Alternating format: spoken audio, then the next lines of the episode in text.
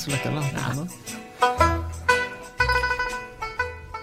Hej och välkomna till den allsvenska podden som görs i samarbete med Robert Laul och Per Boman. Det är jag som är Laul och det är du som är Boman. Hej Per! Hej! Idag ska vi prata om guldstriden som ju avgjordes i Malmö, om bottenstriden som lever vidare, om sprickor i Blåvitt och Djurgården, eller om Jens Gustafssons synkroniserade dubbeldomarattack, om publikfrågan givetvis och om en hel del annat. Men vi börjar med en nyhet som eh, dök upp precis här på sportbladet.se eh, eh, innan vi spelar in detta och det handlar om eh, konstgräsfrågan. Rubriken är Okända dokument visar svensk fotbolls kamp mot EU och det handlar då alltså om att EU, eh, e- Europeiska kemikaliemyndigheten, rekommenderar ett totalförbud eh, i hela EU för de eh, konstgräsplaner som bland annat används i Sverige eh, och eh, Sportbladet har kommit över okända dokument då som visar hur svensk fotboll kämpar för sin framtid, kämpar emot det här då. Det vore förödande, säger Håkan Sjöstrand, generalsekreterare i Svenska fotbollsförbundet och eh, Lars Ekholmer, ordförande i Stockholms fotbollförbund, eh, säger att vi måste byta majoriteten av alla konstgräsplaner inom sex år och det medför en oerhört hög kostnad. Det är i princip omöjligt för oss att klara det. Och om detta eh, säger jag, vad fan, alltså de har sex år på sig att byta ut uppenbart eh, miljöfarliga planer mot bättre alternativ för miljön. Det är väl självklart, jag tycker det är ett jättebra steg om man utifrån miljöskäl vill ta väck konstgräsplanerna i dess nuvarande utformning. Eh, jag menar idrotten måste ju ta sitt ansvar i miljöfrågan och det här är väl ett utmärkt steg. Jag förstår absolut inte fotbollens motstånd i den här frågan. Det är de borde vara mycket, mycket mer progressiva än så och, och eh, gå före i miljöfrågan. Eh, dessutom, om konstgräsplanerna eh, en gång för alla försvinner på elitnivå så är det ju absolut inget negativt för svensk fotboll utan det är jättebra. Det är klart att man måste hitta ett alternativ för ungdomsfotboll eh, och så vidare. Men det kan ju inte falla på att om man har ett, ett, ett material som är dåligt för miljön att man bara för i Sverige har satsat stort på det materialet så ska man stå fast vid det materialet istället för att, att hitta andra alternativ. Det är väl fullständigt självklart att det går att skapa fotbollsplaner eh, på ett sätt som är förenligt med miljölagar och så vidare. Så jag tycker att, att Svenska fotbollsförbundet eller svensk fotboll inställning i den här frågan är fullständigt huvudlös. man rätta mig om jag har fel. ja men det är väl lite att ta i. Alltså jag kan ju förstå att det att det blir en chock om man har investerat. De har sex år på sig för fan. jo men hela, hela fotbollsinfrastrukturen vilar ju ändå numera på, på konstgräset i, i, många, i många delar av landet, inte bara i de norra delarna av landet. Och jag kan ju förstå att de, väldigt många kommuner har ändå investerat i det, att, att det skulle vara en eh, väldigt stor grej om man skulle riva upp allt det. det ja, absolut, att... om, de, om de skulle riva upp det på sex veckor eller sex månader, men nu har de sex år på sig att förändra det här. Vad, vad fan är problemet? Jag förstår ja. ärligt talat inte varför. Vad det, jag menar, ja, det är dyrt inom, att det pengar. Jo men inom sex år måste de ändå byta ut konstgräsplaner. Ja det vet vi inte, det är ju inte säkert att Nej, det men, så men även om de har en konstgräsplan idag så måste de ändå byta den mm. mot en ny konstgräsplan med det miljöfarliga materialet. Alltså, så jag, menar, inom, jag menar det är ju ingen konstgräsmatta överlever ju sex år. Den måste Nej. ju ändå bytas. Jag menar om de, om de då byter den mot, mot ett, ett bättre, eh, för miljön bättre material så har det ju, det, det, det påverkar ju inte infrastrukturen. Nej, men jag... Överhuvudtaget eftersom de har sex år på sig. Jag hade absolut köpt invändningen ifall de hade haft sex, äh, göra det här inom sex veckor. Då hade det klart att det varit en chock. Sex år för fan. Nej men jag är enig med dig om att i, alltså som ideolog så tycker jag att det är underbart om vi får mer naturgräs igen i, i svenska samhället överlag och i elitfotbollen. Skulle mm. jag tycka var välkommet. Jag menar bara att jag kan förstå att, att, det, att, det blir, att det kommer som en chock att man är tvungen att snabbt förändra det här. Jag menar, det är inte så men att... tycker du sex år är snabbt? Ja, jag tycker att det är en sån stor eh, infrastrukturfråga. Tycker att det är snabbt. Men det är ju bara är... själva planen, alltså de ska ju bara lägga ett annat. Ja, men det är, det är mycket dyrare att upprätthålla vanligt naturgräs. Om, om, om kommunerna har vant sig vid att det är mycket billigare så klart att det kommer behöva bli stor attitydförändring eh, kring att man ska kunna lägga, behöva lägga mycket, mycket mer pengar för att hålla upp alla de här små konstgräsytorna som också finns överallt i landet. Det finns ju många små sjumannaplaner i miljonprogrammen och sånt. Helt plötsligt ska det vara någon som sköter om det som en riktig gräsplan igen. Nej, men jag menar det måste finnas ett mellanting mellan eh, en miljöfarlig eh, konstgräsmatta och en gräsplan. Jo, jo. Alltså, alltså att du har ett, ett, ett, miljövänligt alternativ till. Jag säger inte att det måste vara gräsplaner överallt. Jag säger bara att nästa gång eh, du lägger en konstgräsmatta, välj ett, ett miljövänligt alternativ. Ja, jag är klart att jag är, att jag är för det också. Jag säger bara att jag tycker inte att det är liksom, jag förstår att, att det är någonting som man eh, eh måste landa i och, och fundera kring ett tag kring innan man, innan man vet hur man ska bete sig. Liksom, jag tycker att det är rimligt och jag tycker att, jag menar det är väl så här liksom EU ska jobba. Att hittar man, man ska väl, eh, är miljöfrågan viktig? Man uppfyller de klimatmål som finns, ja då måste man identifiera de risker. Man säger till eh, länderna att ni har sex år på er att förändra det här. Alltså, fine, jag förstår inte varför fotbollsförbundet ska protestera mot detta. Okej, om de hade sagt som sagt att det måste gå eh, mycket fortare. Men ifall man vill, vill ta miljöfrågan på allvar så är det väl ett alldeles utmärkt eh, eh exempel det här att ja, här gör man faktiskt någonting. Man kunde tänka sig att man kunde se det som en sån stor keynesianistisk grej då att man, att man skapade 50 000 nya jobb i Sverige genom att eh, utbilda eh, grässkötare som hade hand om nya fina gräsplaner över hela landet. Det hade varit utmärkt. Ja, det kan, det kan vara jätte... Det, jag tror inte fotbollen riktigt har det mandatet, men de skulle få hjälp från eh, dels EU-nivå nivå och kanske från riksdag och regering. Då kanske man skulle kunna Ja, du kan väl kanske då söka... Men det är en stor grej Du kanske då söka EU-bidrag exempelvis för, för att uh, ha ungdomar som so sommarjobbar med att sköta gräsplaner om det nu ska vara, vara uh, alternativet. Uh, det är klart att det, det finns bättre alternativ än ett miljöfarligt alternativ eller att man måste ha en välskött konstgräs eh, eller man måste ha en välskött gräsplan. Jag Vilket menar, alternativ är det? Det, det, ska ju, det, det ska ju inte spelas Champions League på de här eh, eh mattorna. Utan det, det, det, ja, det, det finns väl exempelvis kork eh, har man ju på en del planer. Ja, Varför inte? Eh, det, jag menar, jag är uppvuxen på grus. Det har överhuvudtaget inte skadat mig på något sätt att spela fotboll på grus. Det spelar väl ingen roll. Jag, vad fan, vi spelar på asfalt på, jo, jo. på våran skola. Det var inget alltså, det är ju barn som spelar på, på de här planerna. Det är väl ingen fara. Eh, eh, träningsfrågan för ungdomsfotboll eh, bedrivs till stor del på konstgräsplaner. Ja, den måste absolut lösas. Jag är helt övertygad om att gå och ta fram ett, miljö, ett, ett alternativ som är bättre för miljön än de här granulaten. Ja, låt oss hoppas på det då. Ja.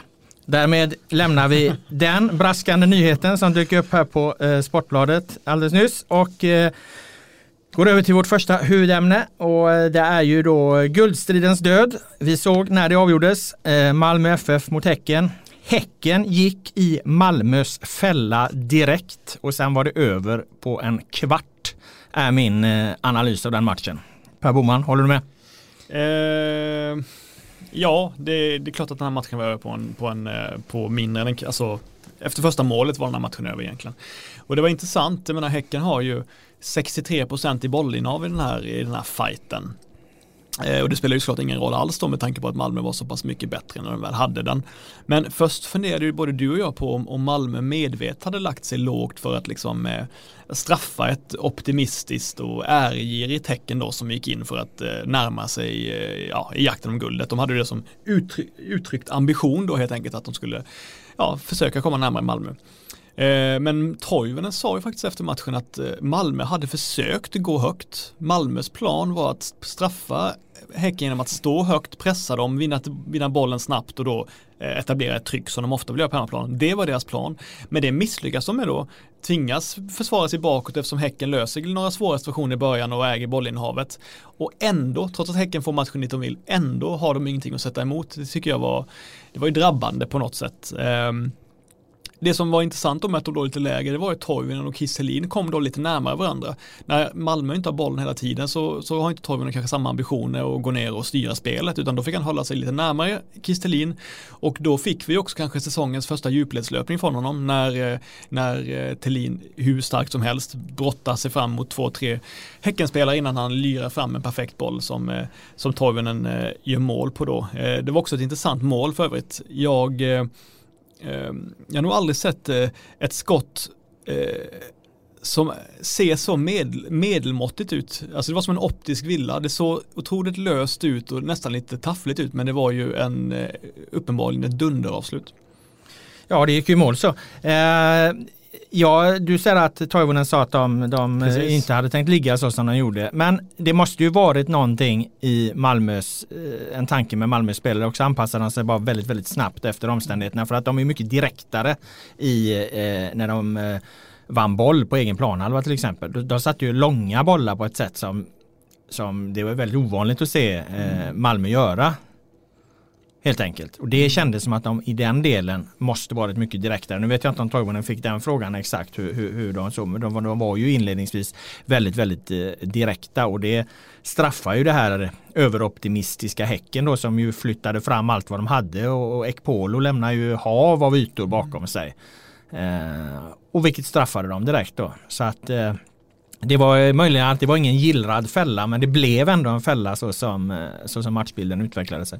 Ehm, det som också är intressant med Malmö det var någonstans att bortsett från det då så var ju hela känslan över den här insatsen att Malmö, ja det har pratats då om att, eh, att de, de har spelat mycket oavgjort och de har inte vunnit sedan augusti och, och, och bla bla bla. Men liksom man har tittat på matchen och sett vad som faktiskt händer i matcherna så har det känts lite som att det finns ändå någonting i det här laget i den här serien eh, med den här överlägsenheten de har i sin trupp som där de hamnar de i ett läge där de behöver vinna, ja då gör de det på ett eller annat sätt. Och den här matchen blev väl det yttersta beviset på det. Det här var faktiskt en match de behövde vinna för att det inte här liksom skulle eh, bli en underhållande och kittlande guldstrid för oss som följer serien. Men kanske då en lite besvärlig eh, situation för Malmö FF som ju samtidigt eh, har ambitioner att ta sig ut i Europa. Så nu satte de ner foten, de gjorde det som var nödvändigt och, och eh, de, de hade besegrat Häcken på ett eller annat sätt ändå var ju känslan. Ja, men jag tycker att det här var deras bästa insats i allsvenskan för året. Mm. Eh, och det är som du säger otroligt imponerande att ta fram det då när det behövs, inte behövs som mest, men när det behövdes mycket i alla fall. Mm. För jag menar, det var ju inte bara det att de var bra på att ställa om, efter ett tag sen var de ju bäst i allt. Ja, ja. Liksom. de var ju bättre än Häcken i alla delar av spelet. Och Malmö har ju varit ett bra lag som varit ganska bra på fasta, kanske inte överjävligt bra, men den här matchen så skapar de ju, mm. jag vet inte, 7-8 riktigt bra chanser via hörnor och, och Knudsens fantastiska långa inkast. Så att eh, jag, eh, som du säger, jag var eh, grymt imponerad av, av Malmö och nu finns det ju ingenting som kan stoppa dem, eller hur? Nej, känslan har varit ganska länge att de kommer att vinna den här serien med, med x antal poäng. Va? Antingen eh, ganska många poäng då om man tittar på eh, snittet de har i, i, eh, i förhållande till de andra lagen. Jag skrev någon gång för någon månad sedan att de kommer vinna allsvenskan med över 10 poäng och det var utifrån de deras snittpoäng då. Eh, snitten är ganska låga i år. Lagen tar ju, tar ju färre poäng. Det är ju en eh, märklig allsvenska. Det kan vi inte konstatera eh, nog ofta. Och inte heller Malmö eh, snabbt räknat ligger ju på, på ett jättehögt eh, snittpoäng. Även om de kommer komma över 60 då. Men det kommer de ju vara ganska ensamma om utifrån om resultaten rullar på här. Det som var viktigt dock tror jag mot just Häcken. Det var ju det att Häcken har ju ett det blir ju väldigt hypotetiskt men ett på pappret då enkelt spelschema. Mm. De har ju alla fyra bottenlagen kvar bland annat plus att de då hade en hängmatch. Eh, så av den anledningen var det viktigt för Malmö att rycka lite grann här. Eh, sen kan man ju vända och vrida på det som ju Andreas Alm gjorde när jag intervjuade honom om saken innan matchen. Att är det enkelt att möta de här bottenlagen som är i desperat behov av eh, av poäng som ligger där nere. Eller det är kanske lättare att, att möta ett, eh, ett mittenlag eller kanske till och med ett topplag och så vidare. Det går ju att vända och vrida på det. Men någonstans så ligger ju lagen längst ner längst ner av, av en anledning ja. att de är sämre. Eh, resonerar man som att det är svårare att möta ett bottenlag eh, för att de är i större behov av poäng, ja då, då, då tar man in ett perspektiv där, där eh, energin och viljan och så blir viktigare än det faktiska kunnandet. Och ja, just i år kanske det faktiskt är så. Jag tycker många, många matcher har, har känslan faktiskt varit så att den som har haft bäst inställning för dagen har vunnit. Det, det, det är lite träningsmatchkaraktär över hela den här serien. Då blir det väldigt svängiga resultat. Så Alm kanske faktiskt har en poäng där när han säger att just i år så är det inte så jävla enkelt att möta de här bottenlagen för mycket av matchen avgörs av vem som har bäst energi för dagen. Bortsett från Malmö FF som är bättre än alla andra.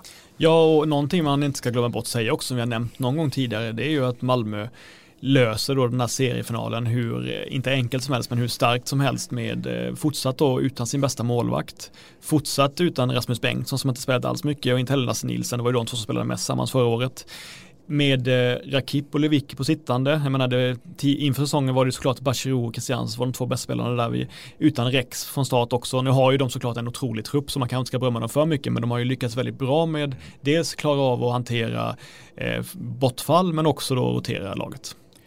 Hur är det med Christiansen-beroendet?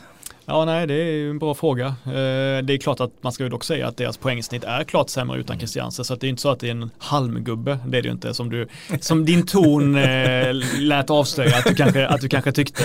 Men, men, eh, men man kan väl hålla två tankar i huvudet samtidigt. Liksom. Absolut.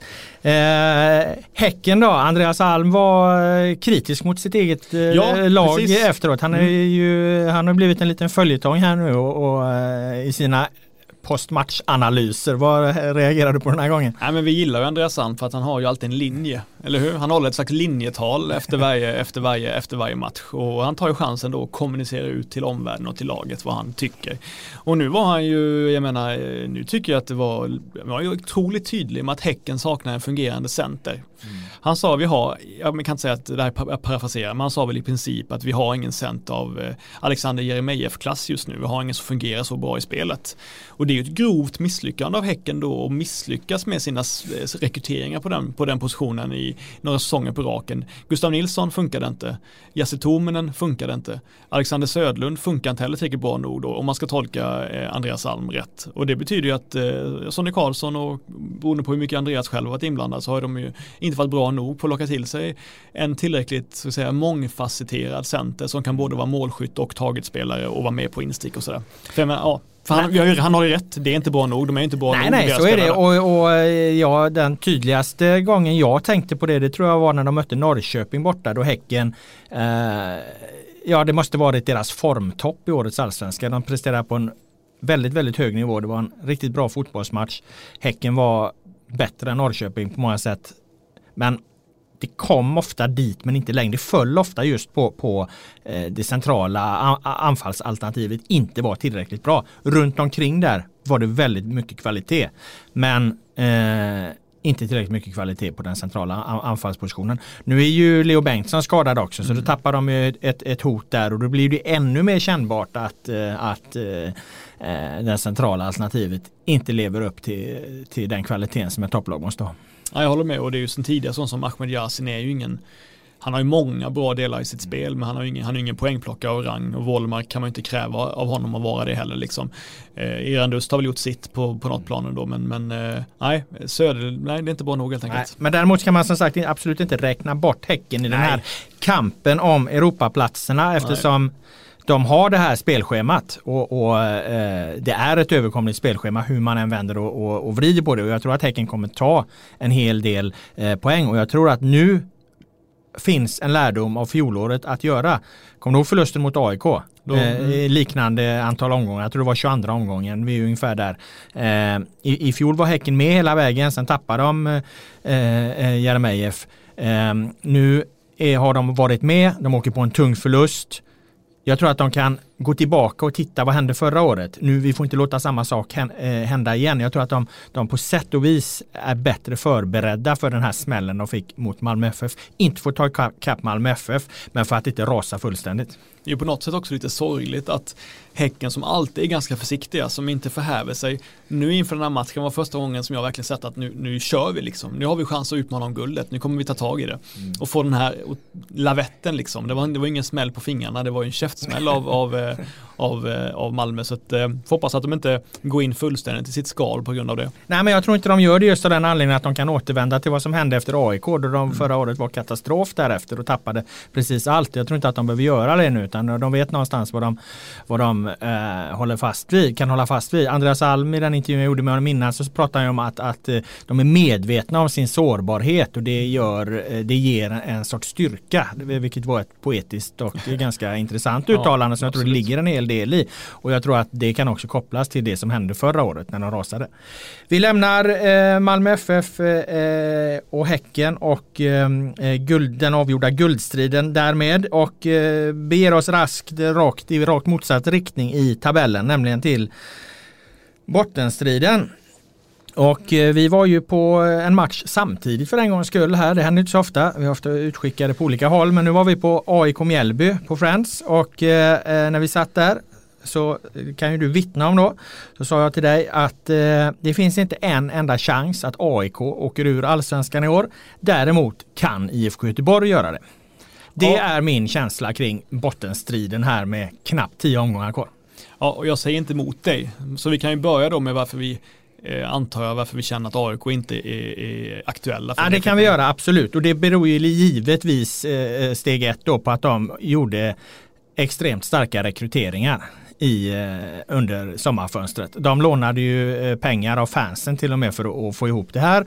Och eh, Bedömningen av AIKs ledning måste göras mot bakgrund av eh, den ekonomiska rapporten när den kommer, kommer här. Hur mycket har det här kostat liksom att kicka Norling och göra alla de här eh, stora värvningarna som, som, som de ändå, man får säga att de har gjort i förhållande till andra mitt under den här ekonomiskt ansträngda coronaperioden. Någonstans får man ju, när man ska liksom sätta ett, ett, ett plusbetyg på AIKs sportsliga ledning så måste ekonomin in. Där är vi inte än så det kan vi inte göra. Vad vi däremot kan konstatera är att eh, eh Bartosz Jelak har en väldigt bra trupp nu och han jag ska inte säga att han får långt ifrån ut max av den, men han har stabiliserat spelet. De har ett bra försvarsspel. Eh, de har ett, ett bättre självförtroende eh, i truppen. De Vann visserligen bara med 1-0 eh, mot, mot Mjällby efter att ha tryckt in en hörna men, men om man ser den matchen som helhet så skapade de ju chansen nog för att göra det där målet tidigare så det var ju det liksom analysen är ju inte att det var det var liksom någon slags slumpseger Nej. utan det var en välförtjänt seger. Ja men någonting som vi var lite som vi pratade om innan matchen som vi funderade kring det var ju att för första gången tänkte vi se ifall AIK skulle lyckas ta ansvaret och driva en matchbild och ta ansvar för bollinnehavet och speltempot, att det är de som har den pressen på sig. Mm. För de har inte gjort det tidigare egentligen. De har, jag menar när de slår Helsingborg hemma så är det ju HF som äger bollen. Mm. Eh, inte ens borta mot Falkenberg äger AIK bollen. Visst, de gjorde det hemma mot ÖFK, men då fick de också stryk. Mm. Inte helt orättvist och de skapar i princip ingenting. Och när vi satt och bedömde det så funderade på, var de bra, lyckades de med det här? Var de bra på att driva matchen? Och då kände vi väl att de till viss del var det att de i perioder hade ett ganska bra mm. passningstempo, att de hade en del rörelse via Abraham och Nabil Bahoui och sådär. Men, men att det också såklart var långa perioder där de inte fick riktigt någon um, rörelse på Mjällby när de kunde försvara sig ganska, ganska lätt. Nej, jag skulle säga att det är två delar i det där. De fick ju matchbilden av Mjällby eh, och det är det vi är inne på att nu, nu skulle det bli en sån match eh, där, där eh, Mjällby lämnade över ansvaret och, och hade sin fembackslinje eh, och, och, då tvingades ju AIK att, att driva matchen så. Och det är väl naturligtvis dit de vill komma en vacker dag också. De, de vill ju vara ett, ett eh, dominerande fotbollslag. Så. Och jag tycker egentligen inte att de gjorde det särskilt bra. De hade, de, de hade, de hade, jag skulle säga att de oftare hade alldeles för lågt bolltempo för mm. att vara särskilt bra på det. Det de däremot gjorde som var otroligt bra det var, det var hur de inte tillät Mjällby att, att eh, etablera några anfall i princip. Alltså de, de kvävde ju dem totalt liksom. De var direkt på dem. Och då spelade det inte så stor roll att de kanske inte var så, hade så himla högt bolltempo, att de inte är så bekväma i det där spelet ännu för att de fick så många möjligheter de fick så många tillfällen att, att, eh, att hela tiden komma i en ny våg. Och förr eller senare så hamnar ju Mjällby ur, ur position. Sett till hur, hur mycket boll AIK hade, hur många anfall de hade, hur många inspel de någonstans ändå har mot straffområdet. Så försvarar ju sig Mjällby bra, för det är inte så många gånger de hittar igenom. Det, det är ett par gånger och då skapar de ett par skarpa chanser. Men, men det beror i första hand på att de är väldigt bra AIK på att kväva Mjällby, ta tillbaka bollen. Eh, fast Mjällby har ju två ganska tunga figurer där framme. Eh, eh, så att det skulle jag säga var, var, var den stora liksom prestationen AIK gjorde. Det, det, det var att, att vinna tillbaka bollen direkt, kväva mm. Mjällbys anfallsförsök och sen sätta igång ett nytt anfall. Ja men det är bra poäng och det som var lite konstigt var ju att jag menar Bergström och Ågby de, de, de lufsar ju runt ganska mycket första 60-70 minuterna och ser ju helt dundertrötta ut efter en mm. timmes spel. Men sen får ju de fart med en kvart kvar. Mjällby är nästan som bäst med en kvart kvar och mm. skapar sina lägen då och, och är ganska farliga åtminstone två gånger. Vilket var oväntat sett att de, en sån som Löken såg ju helt slut ut efter en halvtimme till exempel. Trots att de ska säga, markerade mest närvaro i ganska makligt tempo. Mm. Uh, men Ja, men det är väl också viktigt att en sån som Nabil Bahoui börjar hitta formen för AIK. Han eh, tillsammans med Abraham är, är väl ändå en av de få med riktig X-faktor som kan göra någonting på egen hand som kan faktiskt se till att det händer någonting när fyra personer står och väntar vid bollen vid motståndarnas eh, straffområde. Tycker att eh, eh, det var på tiden också. Jag var ganska kritisk mot honom kände jag inför derbyt Nabil att han eh, hade fått ganska lång tid på sig att komma i form att jag fortfarande inte har sett så mycket men mm. nu gör han ju faktiskt goda insatser. Dels andra delen av matchen mot Hammarby och hela matchen mot Mjällby där han ser skarp ut igen. Mm. Men man ska inte glömma att det här är mot ett Mjällby, det är på hemmaplan. Vi talar om ett AIK som har flera landslagsspelare i, i, i truppen. Någonstans så är det ju, eh, de är ju fortfarande väldigt, väldigt långt ifrån att få ut maximalt av vad, vad det här spelarmaterialet borde kunna prestera. Men där pratade ju Bartosz Jelak ganska intressant tycker jag på presskonferensen. Han sa det här eh, uttalandet som, som vi flinade lite åt och, och, och, och som har hånats lite att mentalt är AIK ett topplag. Och det var ju på min fråga om, om det här att efter Elfsborgsförlusten så sa han att AIK är ett bottenlag. Så jag frågade, är ni fortfarande ett bottenlag? Nej, det, det är vi inte då. Så höll han den här utläggningen om att AIK mentalt är ett topplag. Jag tyckte någonstans att det var, var, var ganska intressant för att han har väl identifierat en, en skillnad i eh, hur eh, AIK ja, men hur AIK mår idag men också AIK med, med de här förstärkningarna då hur de eh, eh, mentalt hanterar och, och förhåller sig till motståndarna. De, de har väl en känsla i, i det här laget idag att vi kan slå vem som helst. De hade inte det tidigare. Då fanns en större osäkerhet. Så att eh, jag tror att han pekar väl på någonting att eh, de, de, de, känner sig som de känner väl sig helt enkelt som det de ska vara. Vad fan de har Sebastian Larsson och Micke Lustig i laget. Mm. Eh, rutinerad Goitom, Bahoui, eh, Erik Karl fantastiskt. De har mittbackar, otroligt bra mittbackar egentligen.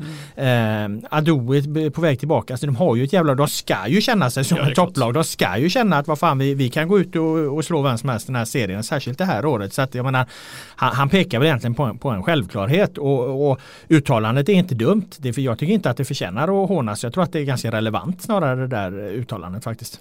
Två saker som jag har tänkt på, två snabba grejer kring den här matchen. Mm. Och det är en sak som vi pratade under matchen om, det var ju att eh, Henrik Goitom som jag har full hundra respekt för, för han har gjort i AIK, en otrolig karriär och fortfarande väldigt lojal. Men jag tror inte han har kommit rätt på ett enda inlägg i år än så länge. Han har oerhört svårt att tajma inläggen och tajma avslutande inläggen i år. Jag tror att han har fått säkert 6, 7, 8 bra lägen bara under andra halvan av den här säsongen men ändå inte lyckats få till det helt enkelt. Och det förvånar lite sett till eh, att han ändå är en bra straffområdesspelare. Det andra jag tänkte på det var ju eh, ung eh, Ladebäck, domaren, som jag tycker stod upp jäkligt bra sett till att han under stora delar av matchen hade Mikael Lustig och Sebastian Larsson och fyra andra till som gallskrek honom i öronen var gång han dömde någonting som var minsta tveksamt mot, mot AIK. Eh, Löken var ju ensam i Mjällby och föra den kampen och blev ganska överkörd i, i den retoriska kampen där vi, men jag tyckte att han faktiskt var, jag tyckte han så eh, jag tyckte han svarade upp bra mot det domaren. Han är ju ung också. Mm. Han är väl under 30. Ja. Så det där är ju en, en, en påläggskalv som kanske kan få en fin eh, domarkarriär. Han är helt klart väldigt lovande, Adam Ladebäck.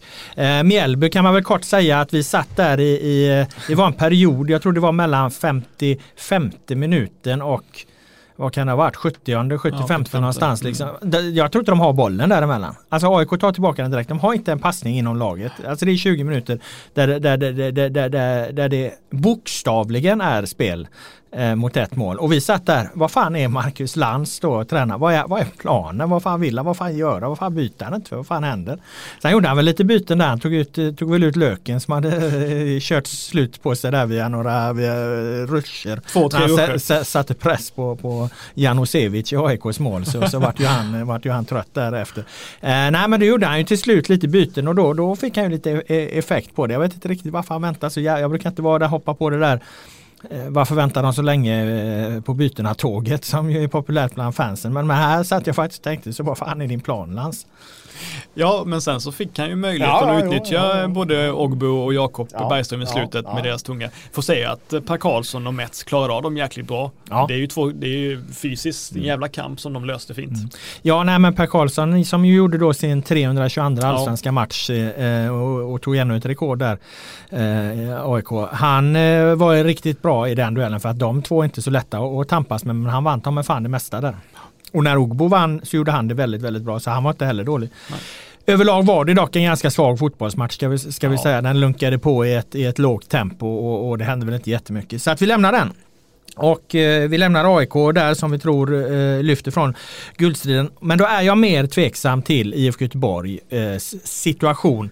Eh, och det beror, det beror på att IFK Göteborg har inte gjort, de har inte haft, fått den kvaliteten i sina förstärkningar.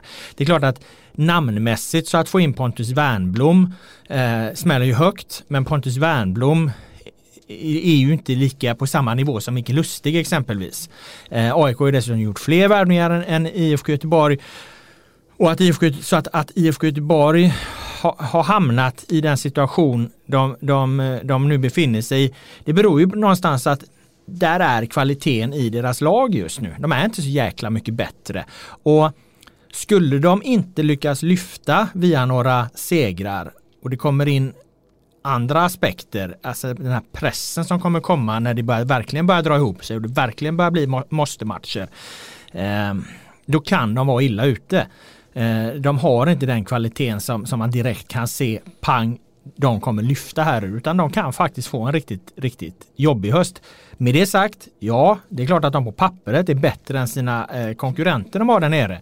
De, är, de, är, de är bättre än Kalmar, de är bättre än, än Helsingborg, de är bättre än Falkenberg, absolut. Men de måste ju lik förbannat vinna x antal matcher mot lag som kanske är ännu bättre. Mm. Eftersom det här är ett år då, då resultaten svänger väldigt mycket. Kalmar var inte så långt borta från att vinna igår. Då hade vi haft eh, vad fan nu har varit, tre, fyra lag på, på, på 21 eh, poäng. Mm. Um, så det är klart att det här kan bli en väldigt, väldigt besvärlig höst för IFK Göteborg till skillnad från för AIK. Ändå minns jag det som att du var relativt imponerad med deras bortainsats mot ett såklart svårt Elfsborg. Ja det är jag eh, och skillnaden på, på, på Rolle Nilssons eh, IFK Göteborg och, och på Poya Asbagis IFK Göteborg är att det här är ett väldigt svårslaget lag utifrån liksom en, en defensiv stabilitet och en organisation som, som de har fått till nu. Jag menar de, de sätter ju sin matchplan eh, nära på hundraprocentigt mot eh, eh, Elfsborg. Eh, de står väldigt rätt eh, vilket gör att de, de egentligen slår ut eh, alla Elfsborgs hot. Jag menar de, de Elfsborg får liksom ingen jätteeffekt på Komos långbollar där bakifrån. De hittar liksom inga ytor på, på Simon Olsson eh, eh centralt och de kommer egentligen ingen vart i sitt omställningsspel. Eh, det enda vapnet Elfsborg länge har i den här matchen eh, är ju högerkanten med Johan Larsson då, väldigt offensiv högerback och han kommer fram där ett par gånger och gör det väldigt bra. Men det här stänger Blåvitt till hyfsat i, i, i eh, andra halvlek. Så att det här är ju någonstans, det är, en, det är en jämn fotbollsmatch. Men den är ju jämn eh, för att IFK Göteborg är väldigt välorganiserade bakåt och, och eh, fokuserade på att vara det. Och det är klart att det får ju effekter på anfallsspelet när man inte kan gasa på framåt eh, på samma sätt för att man, man, man, ska sätta den defensiva organisationen. Ja, då skapar man inte jättemycket chanser. Skapar man inte jättemycket chanser måste du ha väldigt bra anfallare som sätter de som dyker upp. Eh, IFK Göteborg spelar ju med Alexander Fanerud och Pontus Wernblom längst fram. De, de behöver ett par chanser på sig för att få bollen i mål även om Fanerud kanske då ändå har varit oväntat klinisk i år. Eh, det här resulterar ju att, jag menar, de, de, de, kryss borta mot ett topplag. Eh, för vi kan inte hålla på och prata om historia här nu. Här och nu är, är IFK Göteborg ett bottenlag och, och Elfsborg ett topplag och att då få kryss på konstgräs borta mot ett topplag. Det är klart att det är bra, bra gjort av IFK Göteborg i den enskilda matchen. Men de kommer ju lik förbannat behöva trepoängare. Mm. Så att det är de som bör, måste börja ramla in för att IFK Göteborg inte ska få den här eh, eh jobbiga hösten. Och det uppdraget det börjar ju egentligen direkt. Det, det, det börjar ju mot, eh, ja det är ju Varberg de har i nästa match på hemmaplan. Nej, intressant. Eh, sen är det ju, jag menar du, du säger att mycket hänger på, på Wernbloom och Faner och då de behöver ganska som du säger också mycket chanser på sig att lösa det. Sen har de ju, de har ju ett koppel med eh, spelfördelartyper, med tekniska spelare, med dörröppnare i, mm. i Karlsson Lagemyr, i Aiesh och Sana. Mm. Tycker du att Rodde Nilsson får ut mycket av, av de spelarna? Ja, alltså Sana tycker jag är, är, bra. Jag tycker han fungerar eh, så som han har använts eh, under eh, Rolle Nilsson. Eh, jag tycker faktiskt att han, han, eh, han passar bättre i det här i den här miljön när det är ett, ett rakare spel, snabbare spel framåt Och han blir en mönsterbrytare i. Han blir den som kan ge lite längre anfall när det behövs. Han blir den som kan hålla i bollen. Han kan, han kan vara den kreativa. När, när liksom inte fokus är på att vara det hela tiden utan han tvärtom bryter mönster blir han väldigt bra. Så jag tycker han har, väldigt, blir väldigt, har varit väldigt bra under Roland Nilsson.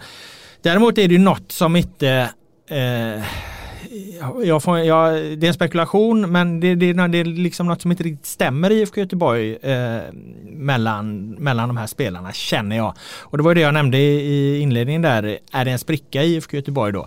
Eh, jag menar för Sanna går ju ut i, i halvtidsintervjun där och säger att han borde spela nia istället för då hade han, hade han eller tia, ja. tia, han skulle spela tia istället.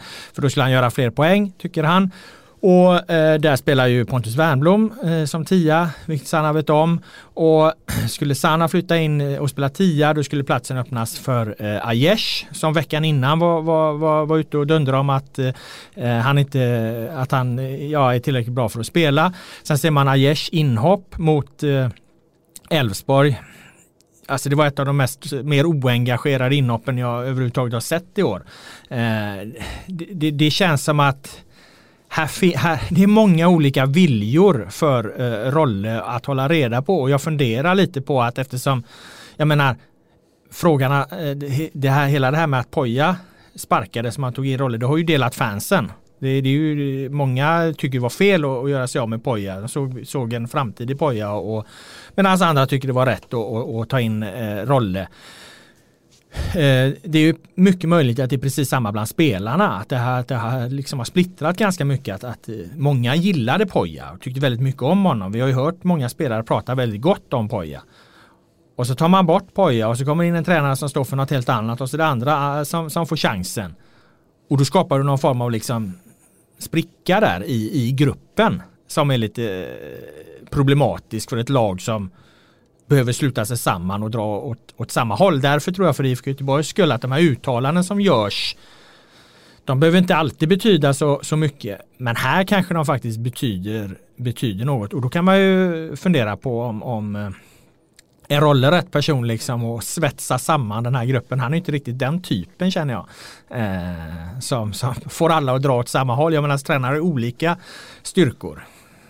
Eh, Rolle, Rolle är ju inte den liksom entusiasmerande lagpappan på det sättet. Det är inte min känsla av Roland Nilsson i alla fall. Han är, han, jag, jag har stort eh, förtroende för honom som fotbollstränare, för hans fotbollsöga, för hans taktiska kompetens. Alla de grejerna som är väldigt viktiga. Jättehögt förtroende för Rolle ur det perspektivet. Men att hantera en splittrad grupp tror jag kan vara svårt för Rolle.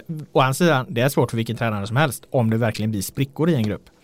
Ja, det är ju obekräftade uppgifter såklart om spekulation men det är ju en intressant bild du målar upp i alla fall som känns eh, inte orimlig i alla fall. Eh, det är klart att jag också reagerat lite när när Wernbloom kanske har skällt ut Aiesh i vissa matcher när man suttit precis vid planen och det har känt liksom som att, att en av dem kanske inte är helt van vid den typen av eh, eh, eh, vad kallades det på Jan Guillous eh, Solbacka där i kamratfostran. Eh, förstår du menar? Det, det, det, känns som att det, är klart att det, det kan, men det, det, det, är för tidigt att säga om, om det faktiskt är så att det, att det finns en, eh, en kulturkrock liksom, eller generationskrock i, i, i laget så, men, men, eh, men man får hålla ögonen öppna i alla fall. Mm. Ja, de här uttalandena tyder ju kanske också lite på det. Det, det eller så övertolkar vi bara Tobias Sanna som är en frispråkig eh, person. Vi får väl se. Eh, om du tar något annat om bottenstriden Nej. så eh, eh lämnar vi där med den och går över till en annan eventuell eh, spekulativ spricka, nämligen i eh, Djurgården. Och där är det inte jag som står för spekulationen Per Boman utan där, där är det du som har upptäckt en eh, sportchef som under lång tid har värvat spelare som tränarna egentligen inte vill ha. Ja. Är det för hårdraget? Ja, det, brukar ju vara det. Men, men, men, men, eh, men och spricka skulle jag inte kalla det. Jag skulle kalla det någon typ av, och det är folk som har beskrivit det förut, men jag tycker att det blivit det har aktualiserats den liksom, eh, det arbetssättet som finns i Djurgården och vad det kan innebära för problem helt enkelt. Det kan ju vilken dumbom som helst se, men nu har ju Bosse Andersson varit Sveriges kanske bästa sportchef sista åren. De har han har nästan liksom, han har varit det enskilt viktigaste skälet till att Djurgården är en stabil topplag bla bla bla och har jättemycket pengar. Det, det är ju givet att Bosse har varit väldigt, väldigt avgörande för det. Men det finns såklart en inneboende svaghet i systemet att det är så att Bosse känns ju som att han drar runt på transfermarknaden och plockar hem spelare som, eh, som, som han identifierar som möjliga att få och som han tack vare sitt kontaktnät då löser liksom och att han är skicklig på den typen av förhandlingar. Och då gör han, gör han väl det utifrån, utifrån eget huvud mycket liksom. Ser han två stycken potentiella skyttekungar som har varit skyttekungar som är möjliga att ta, ja då agerar nog Bosse utan att fråga så många. Det är klart att han har säkert rådslag med, med Kim Bergstrand och Thomas Lagerlöf där de får ge sin input.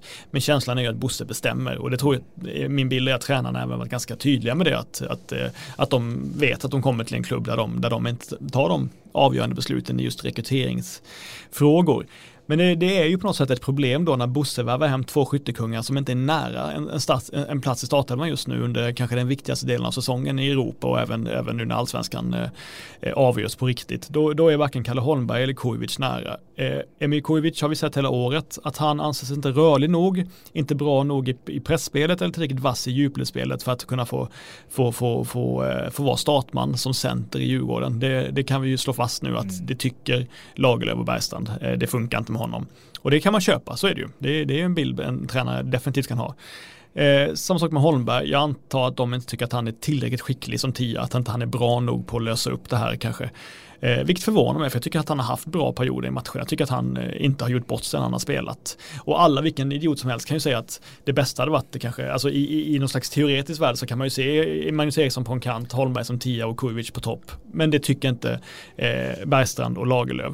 Och då, och då får man ju liksom Vems problem är det? Vems problem är det att, att Djurgården har två stycken skyttekungar som inte får spela? Är det Bosse som tar hem folk eller är det tränarna som, som inte förmår spela in dem eller ändra sitt spelsätt utifrån de spelarna? Vad tycker du?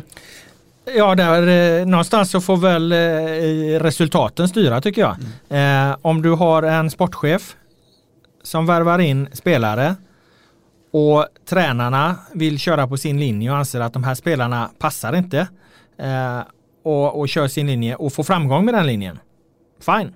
Då, då, då, då har ju tränarna vunnit. Som förra året. Ja exakt, ja kan man ju säga. Eh, då hade de ju visserligen en, en, en anfallare tror jag som visserligen var lite problematisk på andra sätt eh, i och med att han inte följde eh, taktiken eh, kanske hur han skulle löpa. Som han löpte å andra sidan otroligt mycket i Buya Turay då. Men, Men exempel är ju Astrid som värvades in som ett prestigeförvärv som ja. tränaren inte tyckte höll och sen ja. inte fick spela helt enkelt. Nej exakt, man får ändå framgång på det. Men det jag skulle säga var liksom att om du, om du som tränare då inte använder de här värvningarna och får framgång på det, ja då är det ingenting, då är det inget, inget att säga.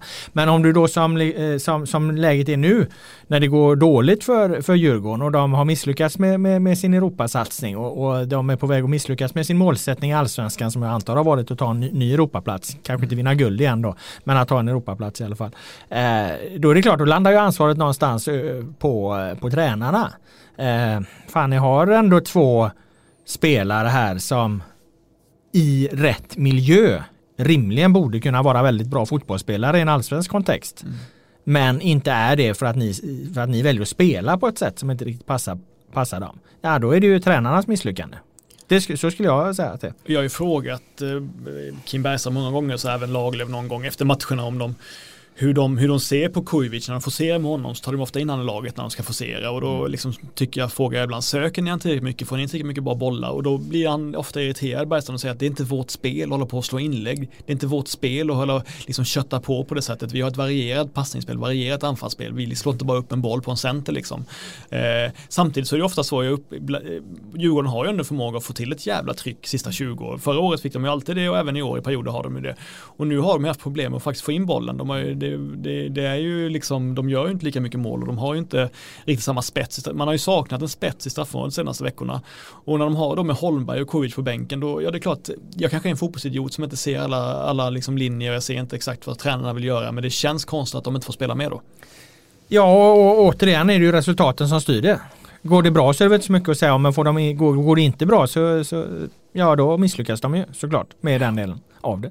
Det, det, och det är möjligt att det, det, det, finns andra delar som, som vi inte vet om i, i lagdynamiken och, och ja, interna saker så att säga. Men, men det är ju som sagt ingenting vi känner till och inget som har läckt ut heller. Ja men särskilt också när yttrarna inte öser in poäng eller Djurgården. Det är en sak om man inte har, jag menar Sirius har inga problem med att köra en falsk nia som center för de har yttrar som öser in, öser in poäng eller offensiva mittfältare. Det har ju inte Djurgården. Nej. De har ingen tia som öser in, de har inga yttrar. Haris Radetinac kör sin bästa säsong på länge men han är inte någon dunderpoängspelare. Chilufya eh, blixtrar till ibland.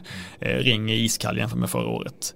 Jag menar, och då kan det kännas lite liksom Magnus Eriksson. Nu han var han extremt ambitiös mot Norrköping och, och liksom rörlig, möter boll, spelar vidare. Men han är så inblandad i spelet så han är fan aldrig inne i straffområdet nästan och är med för att vara med och avgöra liksom. Och då, ja, jag vet inte.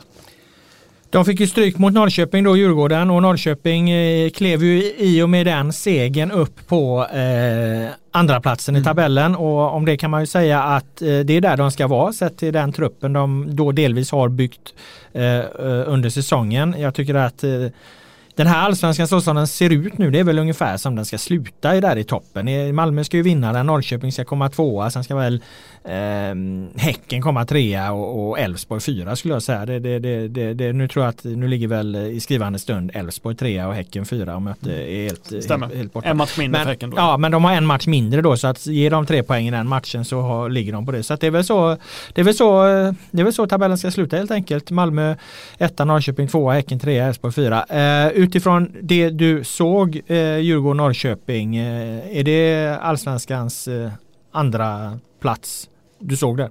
Ja, första halvlek var väldigt bra i period alltså. Eh, Djurgården är ett svårt lag att spela igenom. Särskilt när Djurgården försöker få liksom bett och sådär. Och, och Norrköping sjukt eleganta i perioder eh, när, de, eh, när de klarar det pressspelet ganska enkelt och skapar lägen via ett intrikat kostpassningsspel med högt tempo. Eh, Simon Tern sa efteråt att nu kändes det näst, idag kändes det som att vi var vårbra, liksom att vi var så, eller mm, tidig sommarbra som vi var i början av året och jag höll med om det, det var en stark insats. Och han nämnde att det är en större trygghet i laget nu för att de har blivit bättre i den kollektiva defensiven och tar inte lika mycket risker kanske. De är lite, försvarar sig lite djupare ibland eh, för att liksom hantera vissa situationer, att de inte får så mycket, antar jag, mm. eh, omställningar mot sig. Och nu, men Erik Smith tycker jag var, jag hyllade ju honom kanske för mycket i början av året som ankare. Nu var inte han med senast, nu har Henrik Kastegren fått den rollen, mittbacken.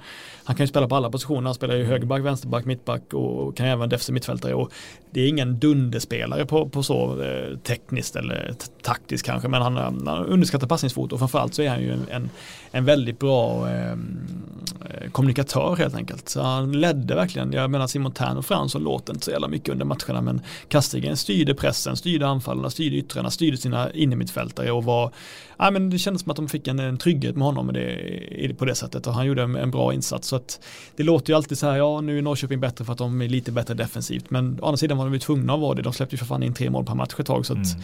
och det, så illa är det inte alls längre och det får man väl ge dem att de har lyckats ställa om. Var Lars Krogh Gerson med?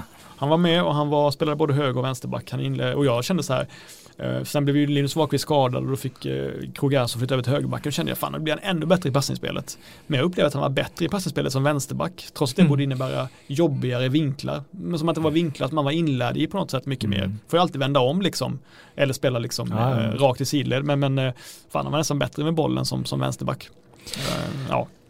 Det var lite roligt efter den matchen för att då eh, satt jag, hade ju jobbat med en annan match men jag noterade nyhetsflödet och det kom en artikel eh, eh från eh, Jens eh, Gustafsson eh, där han eh, kritiserade domarna efter en seger, vilket ju är lite udda. Annars brukar ju domarkritiken mest handla om att folk är dåliga förlorare, men nu gjorde de det eh, efter en seger. Det roliga var att jag studsade till på några av de här citaten, för det var nämligen, han sa exakt samma sak efter de hade spelat 1-1 mot Malmö FF och den här eh, Toivonen-armbågen hamnade i fokus. Det var bara det att Eh, Eh, då, då, jag tror att de enda citaten vi använde i artiklarna från hans utläggning på presskonferensen där var, var att ja, men det hör inte hemma på, på en eh, fotbollsplan och att Toivonen borde ha blivit utvisad efter armbågen där på, på Smith. Eh, men, men han sa exakt ja nästan ordagrant eh, samma sak. Så, som, alltså, jag messade ju dig där, vad fan det här sa han. Det här sa han ju för förra veckan eller fan det var förra veckan. Han har varit, han har varit tyst länge nog nu, två veckor på raken. Ja, och det var ju just de orden han använde. Nu, nu, nu, nu, nu, han har inte sagt något tidigare men nu jävlar ska han, ska han säga för nu tycker han att, att Norrköping har blivit bortdömda för mycket. Men då fick han ju inte ut det budskapet Eh, efter Malmö-matchen för att du drunknade i Toivonen-armbågen och citaten inte användes. Så då noterade han väl uppenbarligen att det var en jävel som plockade upp de där citaten. Så då dammade han av samma, samma efter Djurgårdsmatchen och då fick han ut dem. Ja men det kändes ganska synkroniserat. Simon Tern och Wahlqvist var också noga med att eh, påpeka att de, tycker, att de tycker att de har blivit mycket bortdömda senaste tiden med bortdömda mål som inte blivit bortdömda och eh, mycket straffar emot sig. Och de har ett poäng att det har varit ganska många Ja, men inte fan är Norrköping nej, mer drabbat än något nej, annat ja, lag. Nej, ja, det, det, det, så här är det. det är möjligt att de är mer drabbat men det, ingen, det finns ingen konspiration bakom, så kan man säga. Det, det är av slumpen är de mer drabbade än andra lag, så kan man säga. Ja, eller nej, inte av slumpen skulle jag säga. Då, då, då, i så fall ett lag där de, som antingen de är mycket inne i offensivt straffområde och de är mycket inne i, i, i eget straffområde. Bollarna befinner sig där mycket eftersom de, de läcker bakåt ja, och de är jävligt bra offensivt. Då blir det mycket situationer i offensivt straffområde. Ju fler situationer, ju fler eh, domslut kommer också bli fel och ju fler eh, situationer defensivt kommer också bli fel. Så att jag menar de är ju inte mer drabbade. Så att jag menar i, i så sätt är ju Alltså den synkroniserade dubbeldomarattacken är ju lika idiotisk som andra domarattacker eftersom som det finns liksom ingen bäring i det. De är inte mer drabbade än något.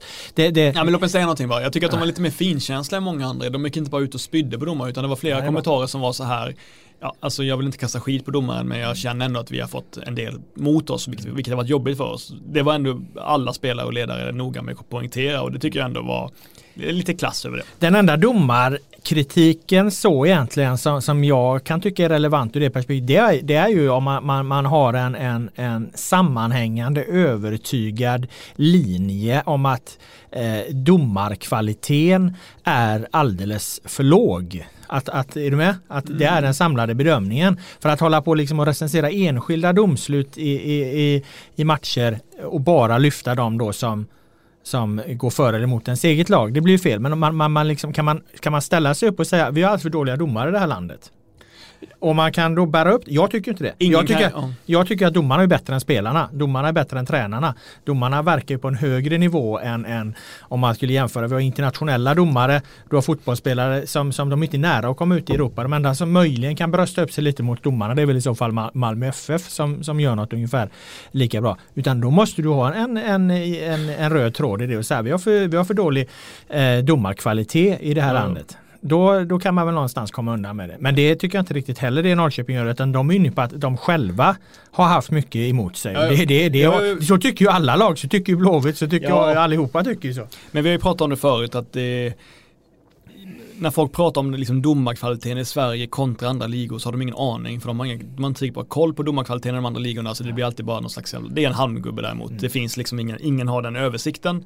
Det är möjligen eh, Stefan Johannesson kanske som har den översikten. Det är väl någon som, alltså, det finns, i, i alla ligor tycker alla att deras domare är sämst. Ja. Det är min bild i alla fall. Ja men så är det ju. Så är det. Eh, men det är samma debatt i alla länder. Däremot så, jag tror, jag tror inte det är omöjligt att ett lag eh, har otur, eh, eller får, har otur på grund av att eh, de är med i många situationer som gör att de eh, av något skäl kan ha, hamna i fler lägen som gör att de har otur, att de får mycket emot sig. Och det tror, jag, det tror jag är slumpen, eftersom jag inte tror att det är någon som aktivt dömer emot Norrköping, utan att det har hänt mycket situationer som, ja, där de, där de har haft lite otur med sig. Det, det tror jag man kan säga utan att, liksom, att det skulle vara någonting att domarna är dåliga för det. Men det, och det kan man ju tycka är jobbigt också. Mm. Så, länge man Nej, inte, det, så länge man inte är direkt otrevlig liksom, mot domarskrået.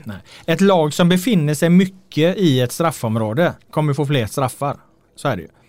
För att det blir fler situationer. Jo, så det, det, det, är ju, det, är ju den, det är ju den enda korrelationen egentligen som kan göras. För den har ju egentligen inte med domarna att göra utan den har med hur, hur, hur ofta eh, de befinner sig. Sen finns det en faktor till då, och den har vi inte med i år. Det är ju publikpåverkan. Ja. Eh, den är ju fastställd och den ska väl någonstans bli intressant att, att gå igenom lite djupare Eh, när den här serien är, är, är färdigspelad. Hur, hur förhöll det sig egentligen? Hur, hur påverkar det topplagen framförallt?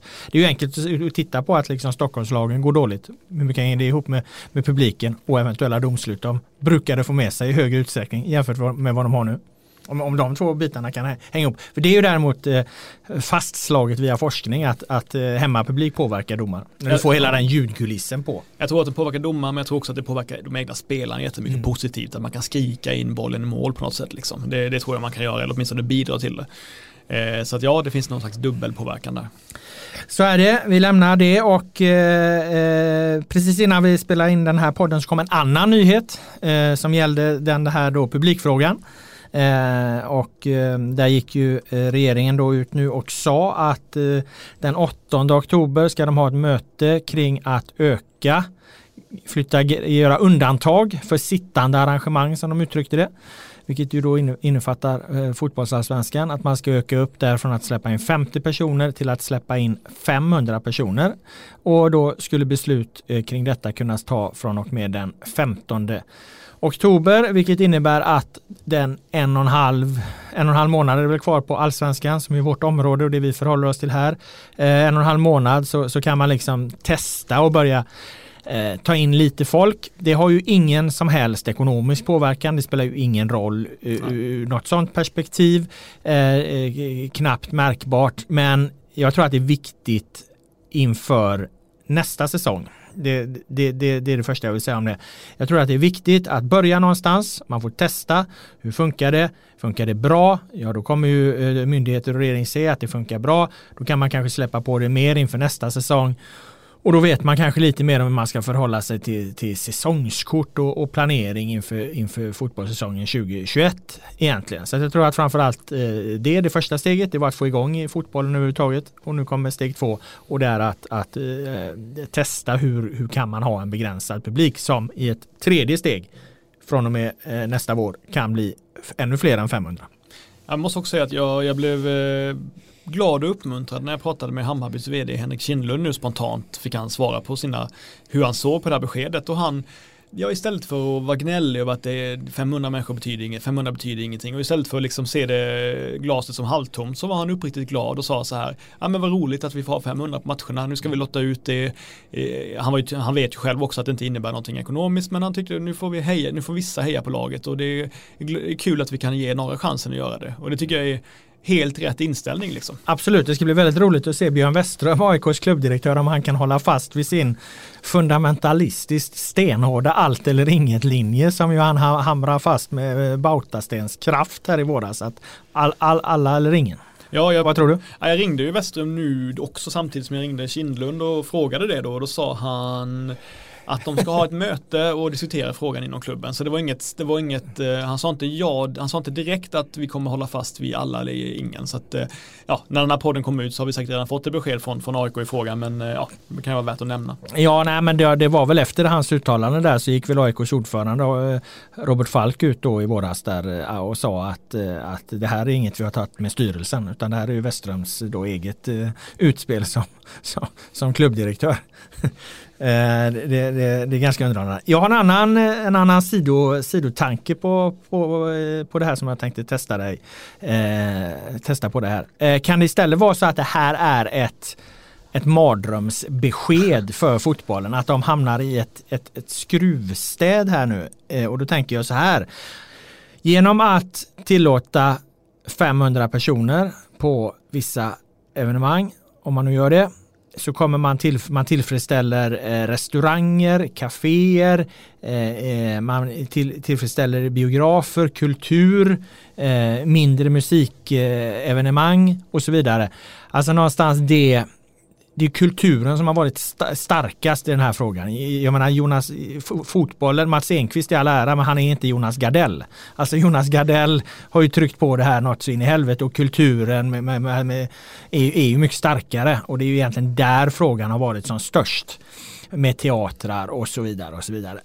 Eh, om man nu gör alla nöjda med 500 personer, alla utom idrotten och möjligen de stora då konsertarrangörerna, vad heter de? Live Nation eller bla bla bla liksom. Eh, om man nu gör, gör kulturen, då, då är det ju rimligt att ifall det här blir en utdragen pandemi, då kommer, då kommer frågan sitta här. För då har regeringen även, då har de ju även gjort de mindre idrottsaktörerna nöjda. Alltså eh, breddidrotten, eh, motionslopp, den typen av alltså icke arena idrotter. Och då har man även till, tillfredsställt deras behov eh, och kan driva igång den typen av tävlingar. Då, står, då kan du hamna i ett läge där du ungefär elitidrotten på hockey och fotboll står ensam kvar. Det är de enda som, som inte kan släppa in så många människor som är avgörande för deras ekonomi. Men de kommer inte vara särskilt starka om de står ensamma. Så att det som först kanske känns jättepositivt här skulle kunna bli att de, de, de hamnar i en rävsax istället. Vad tror du? Ja, det är möjligt att det är så. Eh, det är klart att, eh, att, det, att det är ingen orimlig tanke men eh, jag tror snarare att det kommer byggas på mer och mer och mer helt enkelt i, i, i en slags reformistisk takt. De, de, de bygger på med 5000 i taget sen eller någonting eller kolla hur det funkar. Det, det, tror jag är rimligast. Det finns väl i lagen inga steg så utan det är ju de här, det är väl nu, nästa steg är väl nästa steg är väl att släppa på det fritt så att säga. Ja. Om de då inte skulle införa en, ytterligare en, en begränsning av det och sätta något annat tak. Inte, det rimligt, inte det rimligt att införa en ny begränsning? Jo, det är väl möjligt då att, att de sätter den på, på på, eh, alltså det absolut rimligaste är väl egentligen, men jag vet inte, det kanske blir för komplicerat, det är väl att förhålla sig till någon form av procentdel utifrån de stora arenor. För jag menar 500 på, på Friends är ju en annan sak än, än 500 eh, på Guldfågeln Arena till exempel. Om man, eller 2000 på Friends är en annan sak än 2000 på Guldfågeln Arena. Då är det en tredjedel på Guldfågeln och, och ingenting på Friends. Liksom. Ja, och du har rätt såklart att, att, att, eh, att idrotten kommer, elit, den stora elitidrotterna kommer stå svagare när de inte har hela det massiva trycket och de kan eh, vara en del av. Mm. Samtidigt så ser jag inget skäl för regeringen att liksom alienera de två största sporterna i Sverige heller liksom om, om de verkligen inte eh, behöver göra det. Så att, eh, nej, jag tror att de kommer vara eh, generösa mot fotbollen och ishockeyn eh, allt eftersom nästa, nästa säsong börjar. Eh, vilket man eh, förstås är bra för fotbollen och ishockeyn. Däremot så kan jag re, eh, liksom reta mig på eller reagera på i alla fall eh, attityden som fotbollen har här. Jag tycker att eh, att eh, min sympati för fotbollen har faktiskt sjunkit under den här coronapandemin för att jag, jag tycker inte att de beter sig fair riktigt faktiskt. Senast var ju den här intervjun då med med Mats Enqvist i, i Dplay eh, där han står och pratar om att det är en katastrof att de inte får ta in eh, publik på läktaren. Och jag menar absolut, jag har använt det ordet i fel många gånger. Vi, vi slarvar väldigt mycket. Det är väl ett ord man använder eh, katastrof så. Men, men jag tycker det, liksom, det, blir, det blir märkligt när man säger det i, en, i den här Dplay-intervjun samma dag som det kommer nyheten om att eh, en miljon döda världen över och att smittspridningen ökar i Sverige så står de och pratar om att det är en katastrof att man inte får ta in publik på, på läktarna. Och eh, inga kritiska följdfrågor till Dplay vilket ju visar att eh, rätts, rättighetsinnehavare ofta har stora problem med det journalistiska hantverket. Så att jag ringde upp eh, eh Enqvist och eh, ställde ja, de frågor jag tycker borde ställts till honom. Och de är ju väldigt grunda i det här fotbollen. Jag menar bottom line för elitfotbollen och för allsvenskan det är ju vi tappar mot Europa. De kommer inte djupare i det. Det är ju deras stora problem. Det, det, det, det, det finns ingen annan eh, konsekvens för det. Eh, det är klart att AIK, Djurgården, Hammarby, IFK Göteborg, alltså stora klubbar eh, kan tappa sina maktpositioner enskilda maktpositioner. Men det är väl inget problem för fotbollen. Det gör väl ingenting ifall Varberg, Falkenberg, Mjällby skulle vara de stora aktörerna x antal år för att eh, storklubbarna har försatt sig i ett läge så att de blev extra drabbade av den här yttre omständigheten som ju är någon, någon, någon en del liksom av, av eh, tillvaron. För Mats Enqvist och de här finns det vad jag kan förstå, det finns ingen, ingen, ingenting annat att skydda än den nuvarande ordningen så att säga. Jag känner väl kanske snarare att den, deras linje är väl snarare så här, det här är orättvist på ett luddigt sätt.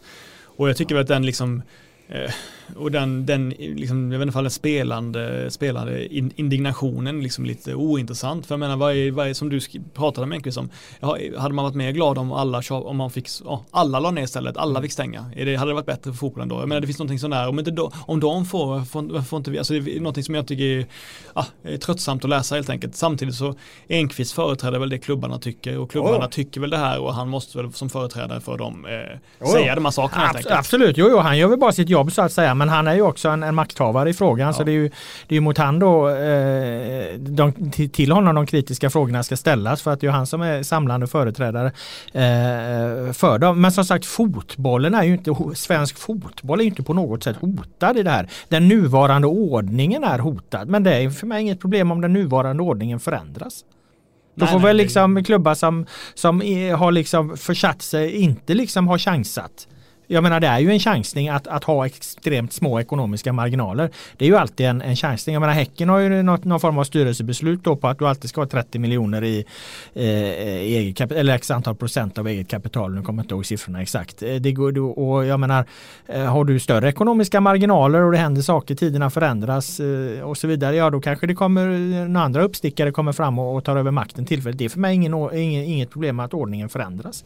Ja men de har ju också fått stöd, de har fått, fått permittera. Fått enormt mycket ja, pengar av, av, staten och det, dessutom så har de ju gödslat det på, på eh, värvningar flera av de här, ja, AIK, Blåvitt, eh, Helsingborg, Norrköping. Det är ju jättemånga klubbar, Djurgården, Hammarby har man också värvat. Alltså de värvar ju och där, den frågan ställde jag också till Enqvist, att vad, vad fan tycker du om det här? Eh, de här sommartransferserna. Men det, det kan jag ju heller inte liksom säga något att, att det är klart att det där sticker i ögonen.